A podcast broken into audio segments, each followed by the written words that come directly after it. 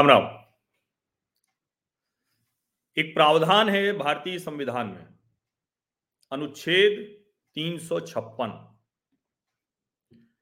मेरा आग्रह है, और कई बार लगता है ना कि सरकार कुछ तो सुनती है, कई बार नहीं भी सुनती।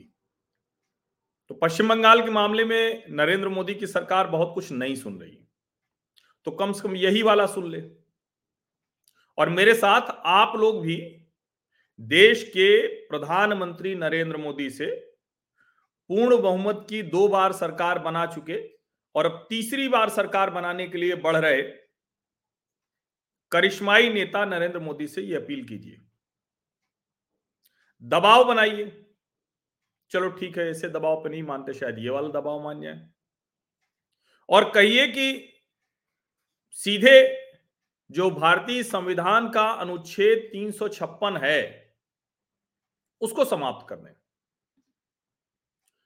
अभी अनुच्छेद तीन सौ छप्पन है क्या? Article 356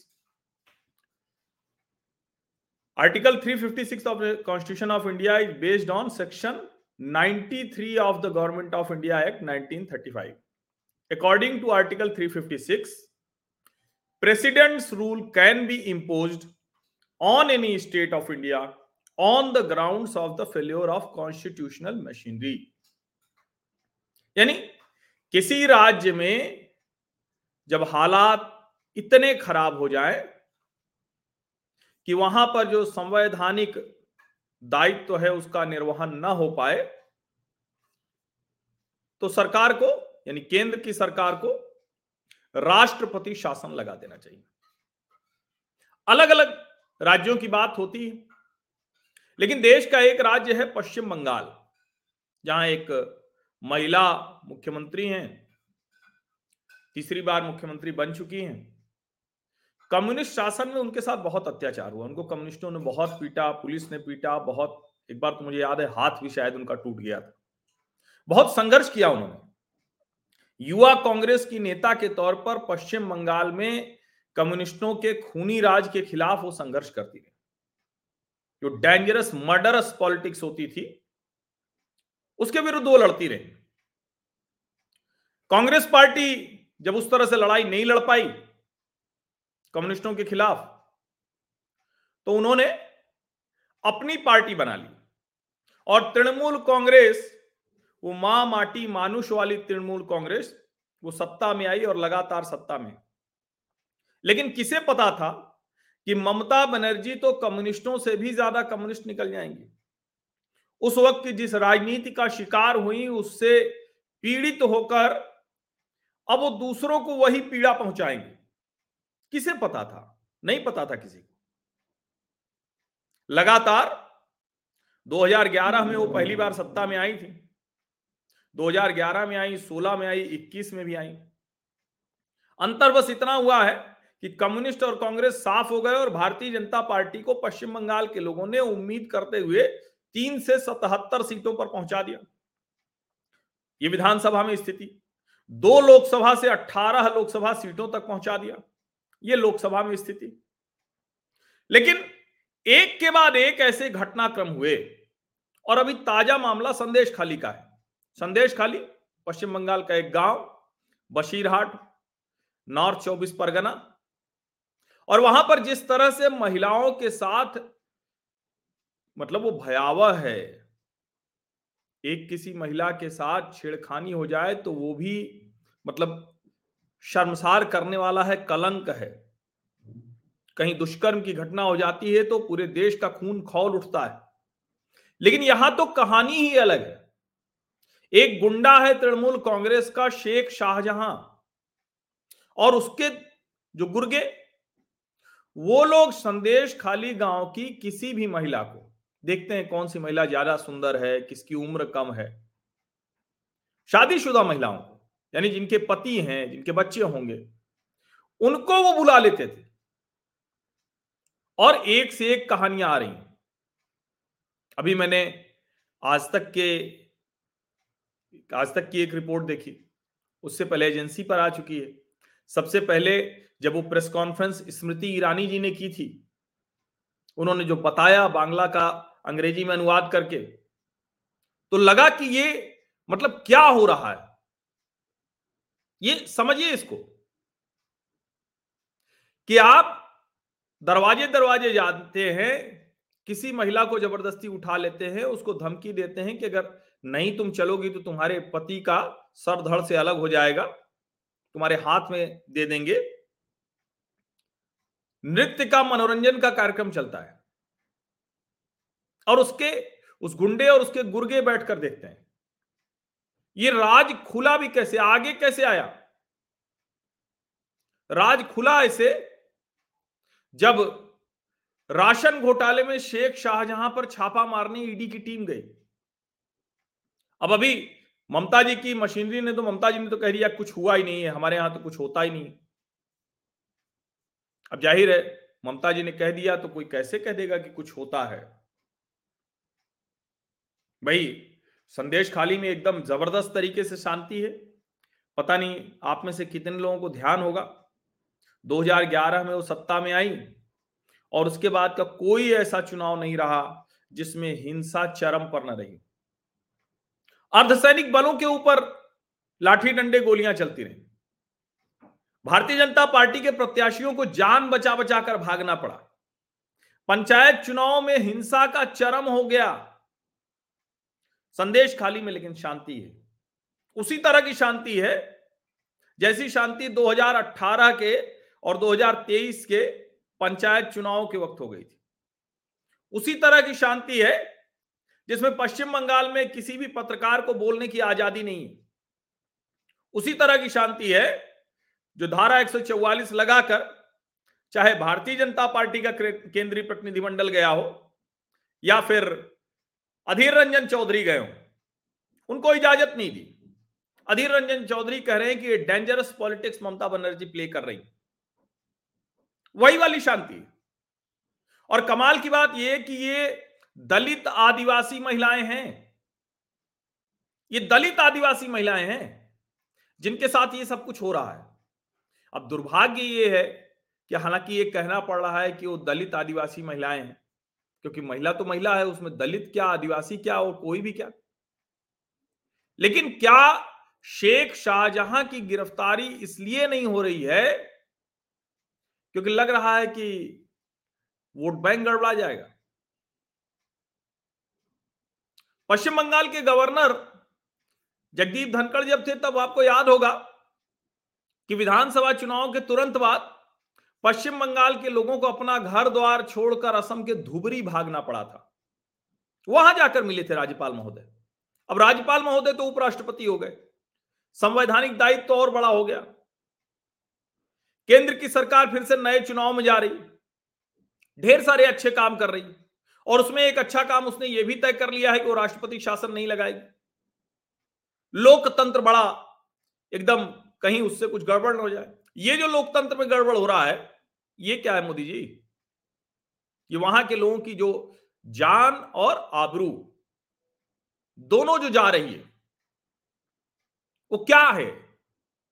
और मैं कई बार कहता हूँ कि ठीक है, आपको लगता है लोकतांत्रिक तरीके से लड़ना है, जनता पूरी तरह से आपके साथ आ जाए, लोकतांत्रिक तरीका ही सबसे अच्छा तरीका है। लेकिन जब पानी नाक के ऊपर आ जाए तो फिर आपको जरा सोचना चाहिए, समझना चाहिए। और मुझे लगता है कि ये, और मैं बार बार कह रहा हूँ, कम्युनिस्टों के लिए जो नंदीग्राम हुआ, वो ममता बनर्जी और उनकी पार्टी के लिए संदेश खाली हो जाएगा।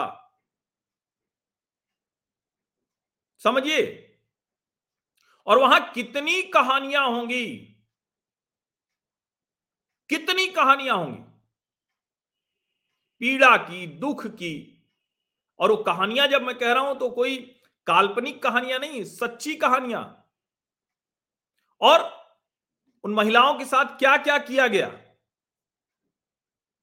और उसके बाद भी एक महिला मुख्यमंत्री होने के बावजूद ममता बनर्जी उनको न्याय देने के लिए सोच भी नहीं रही। सोच भी नहीं रही। मैं इसीलिए कह रहा हूँ, मैं इसका एक छोटा सा हिस्सा आपको दिखाता हूँ यह आज तक की रिपोर्ट है। छोटा सा हिस्सा मैं आपको इसका दिखाता हूँ, इससे अनुमान लगेगा आपको। ডেকে নিয়ে পার্টি অফিসে মিটিং করাতো বসিয়ে রাখতো বসিয়ে রেখে বলতো এখন বাড়ি যাওয়া যাবে না। এখানে রান্না বান্না করো খাওয়া দাওয়া করো। এইসব করার পরে শাহজাহান শেখ শিবু হাজারা উত্তম সর্দার তার সহকারী পার্টিরা ওরা বসে থাকবে আর দুশো চারশো পাঁচশো মহিলাদের এনে বসে বসিয়ে রাখবে। পার্টির মিটিং যাতে হবে ও আজে বাজে নোংরা ভাষায় কথা বলবে। এই করতে হবে সেই করতে হবে আমাদের মনোরঞ্জন করতে হবে মনোরঞ্জন না করলে তোমাদেরকে ছাড়বো না। আদিবাসী এখানে সবাই আদিবাসী। এখানে কি কি হয়? এখানে অত্যাচার বলতে জবরদস্তি করে মানে সমস্ত মারা আছে বোনরা আছে তাদেরকে জোর করে মিটিং মিছিলে নিয়ে যাওয়া যখন তখন আর কি আর এবারে মহিলারা যদি কোনো সুবিধা অসুবিধা তো মানুষের সবারই থাকে যদি না যেতে চাইতো যেহেতু পুরুষ মানুষরা কাজ বাজ যেগুলো করতে হবে কেউ টোটো চালায় কেউ ভ্যান চালায় কেউ মুঠেগেরি করে কেউ হচ্ছে কি শ্রমিকের কাজ করে সেই সবগুলো বন্ধ করে দিত। পুলিশ কোনোদিন আমাদের ইয়ে করে না। পুলিশ কোনোদিন পাশে থাকেনি শুধু বলে শিবু হাজরা জানে আমাদের হাতে কিছু না আর আমাদের স্বামীদেরকে তুলে নিয়ে গিয়ে মারবে আমরা যদি না যাই আমাদের স্বামীদেরকে শুধু মারধর করবে কোদালের বাড় দিয়ে बचने के लिए फिर क्या करते थे कैसे क्या करो ওদের মনোরঞ্জন করতে হতো তারপরে आप ये पीड़ा समझिए पुलिस सुनती नहीं है आदमियों को भी ले जाकर उनके पीटते हैं कोई और रास्ता नहीं है और उसके बाद भी अगर ये लग रहा है कि राष्ट्रपति शासन नहीं लगाना चाहिए, क्योंकि आप ऐसा कुछ अपने कार्यकाल में नहीं करना चाहते हैं कि जो आपके ऊपर आए, जो ये कहा जाए कि नरेंद्र मोदी के कार्यकाल में एक बार राष्ट्रपति शासन लग गया था। नरेंद्र मोदी राष्ट्रपति शासन नहीं लगाते हैं। बहुत मतलब इसको कहते हैं ना कि संभाल के चलना है। लेकिन ऐसा संभाल के चलना क्या होगा? जब लोकतंत्र की बुनियाद ही इस तरह से हिल जाएगी। समझिए इसको। और इसीलिए मैं कह रहा हूँ कि या तो 356 खत्म कर दीजिए तो कम से कम लोगों की उम्मीद खत्म हो जाएगी ना। कोई कहेगा ही नहीं, ठीक है भाई, जो कुछ होता रहे, हमें पाँच साल बाद फिर से हम देखेंगे। चुनना होगा, आपको चुन लेंगे, किसी और को चुन लेंगे।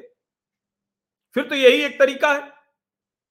लेकिन कोई सरकार अपने कॉन्स्टिट्यूशनल जो उसकी ड्यूटीज़ हैं, उसके जो दायित्व तो हैं, उसको एकदम से निभाना ही नहीं चाहती है तो इसी के लिए तो 356 लगा था ना।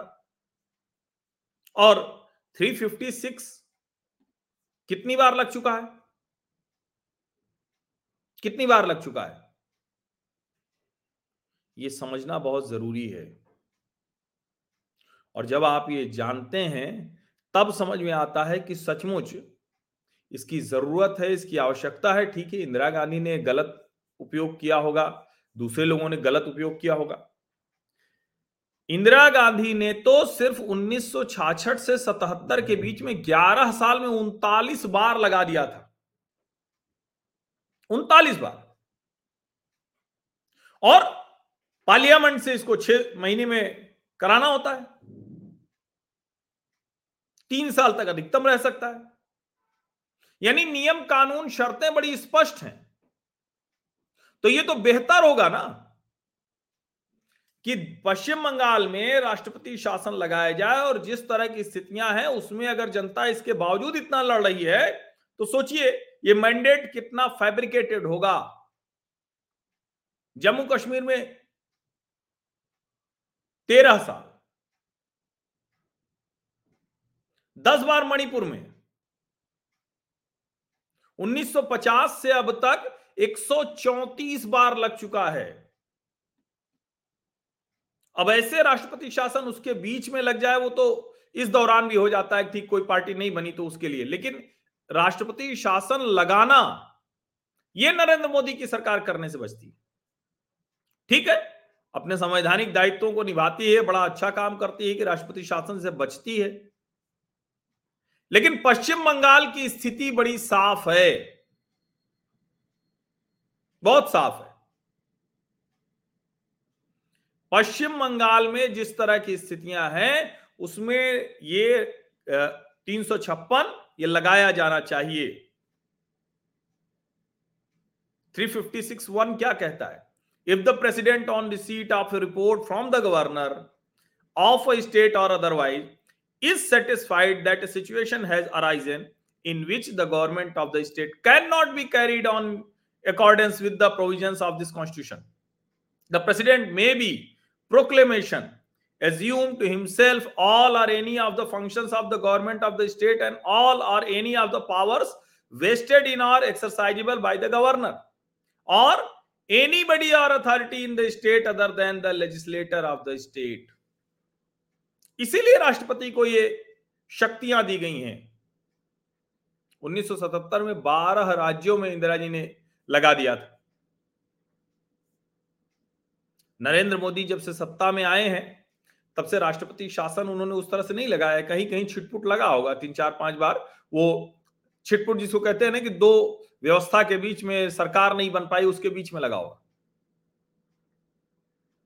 1950-70 के बीच में 20 बार लगा, इकहत्तर से 90 के बीच में तिरसठ बार लगा, इक्यानवे से 2010 के बीच में 27 बार लगा 2011 से 16 के बीच में पाँच बार लगा। ये ठीक है कि राष्ट्रपति शासन नहीं लगना चाहिए। चुनी हुई सरकार को इस तरह से गिराने का कोई अधिकार किसी केंद्र सरकार को नहीं।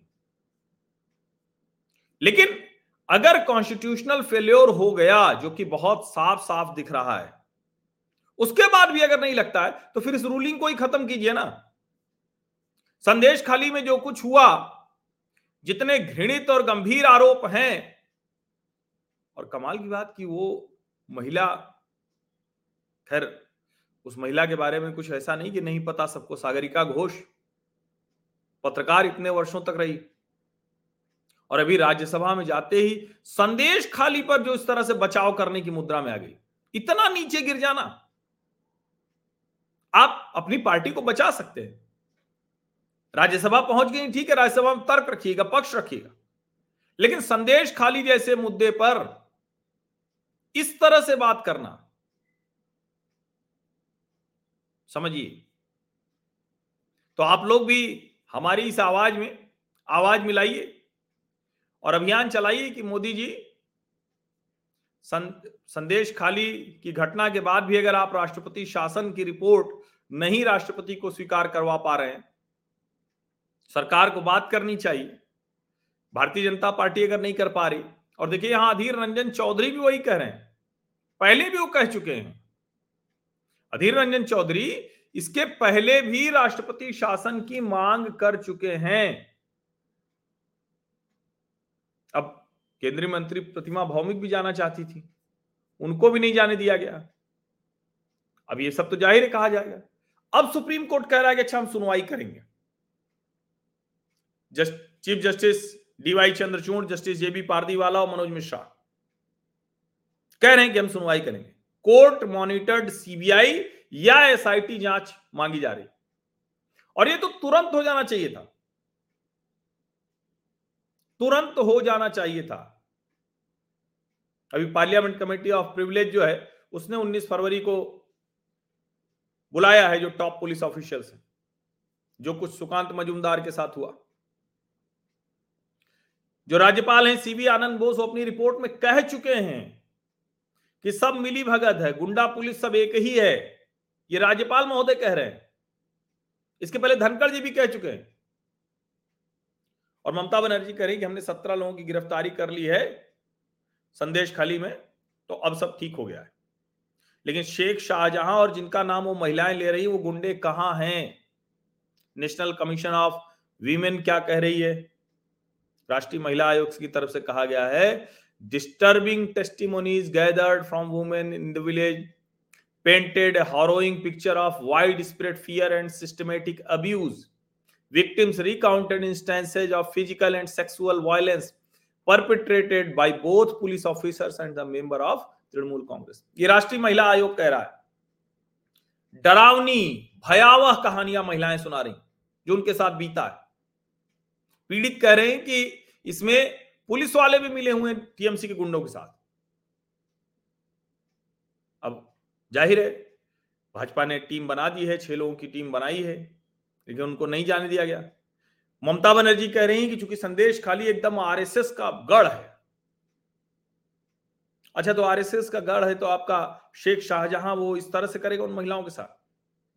मान लिया वो राष्ट्रीय स्वयंसेवक संघ के उससे जुड़ी हुई महिलाएँ। ये करिएगा। और कमाल की बात यह है कि देश में जो तथाकथित खुद को बड़का पत्रकार कहते हैं, सरोकारी पत्रकार कहते हैं, उनके मुँह से एक बोल तक नहीं फूट रहा है। रवीश कुमार जो बड़ी बड़ी बातें करता रहता है, इस मुद्दे पर उससे कुछ नहीं बोला गया। इसीलिए लगता है कि बरसों बंगाल में कम्युनिस्टों के उस, क्या कहेंगे, भयावह राज को, उसको जस्टिफाई किया गया। अब ममता जी के राज को जस्टिफाई किया जा रहा है। तो जनता तो तय करेगी तो उखाड़ ही फेंकेगी, चाहे जितनी तानाशाही हो। भारत दूसरे तरह का देश है। लेकिन मोदी जी केंद्र में पूर्ण बहुमत की सरकार होने के नाते आपकी भी ज़िम्मेदारी है। राष्ट्रपति शासन लगना चाहिए, नहीं तो इसका प्रावधान ही समाप्त करा दीजिए, जिससे आगे से कुछ भी राज्य में हो जाए, पाँच साल उस राज्य की जनता को केंद्र सरकार से, राष्ट्रपति महोदय से कोई भी उम्मीद न रहे। बहुत बहुत धन्यवाद। इस विमर्श को जरा आगे बढ़ाइए, इतना कर दीजिए कि मतलब आवाज़ तो पहुँच जाए। वैसे तो मैं जानता हूँ कि आप लोगों की ताकत इतनी है कि इस YouTube चैनल पर हमने बोल दिया तो ये मोदी जी तक पहुँच तो जाएगा। लेकिन थोड़ा दबाव बने तो शायद उनको लगे कि नहीं, हमारे जो फीडबैक का पैरामीटर है, अब उसमें ये मांग दुरुस्त हो गई। बहुत बहुत धन्यवाद।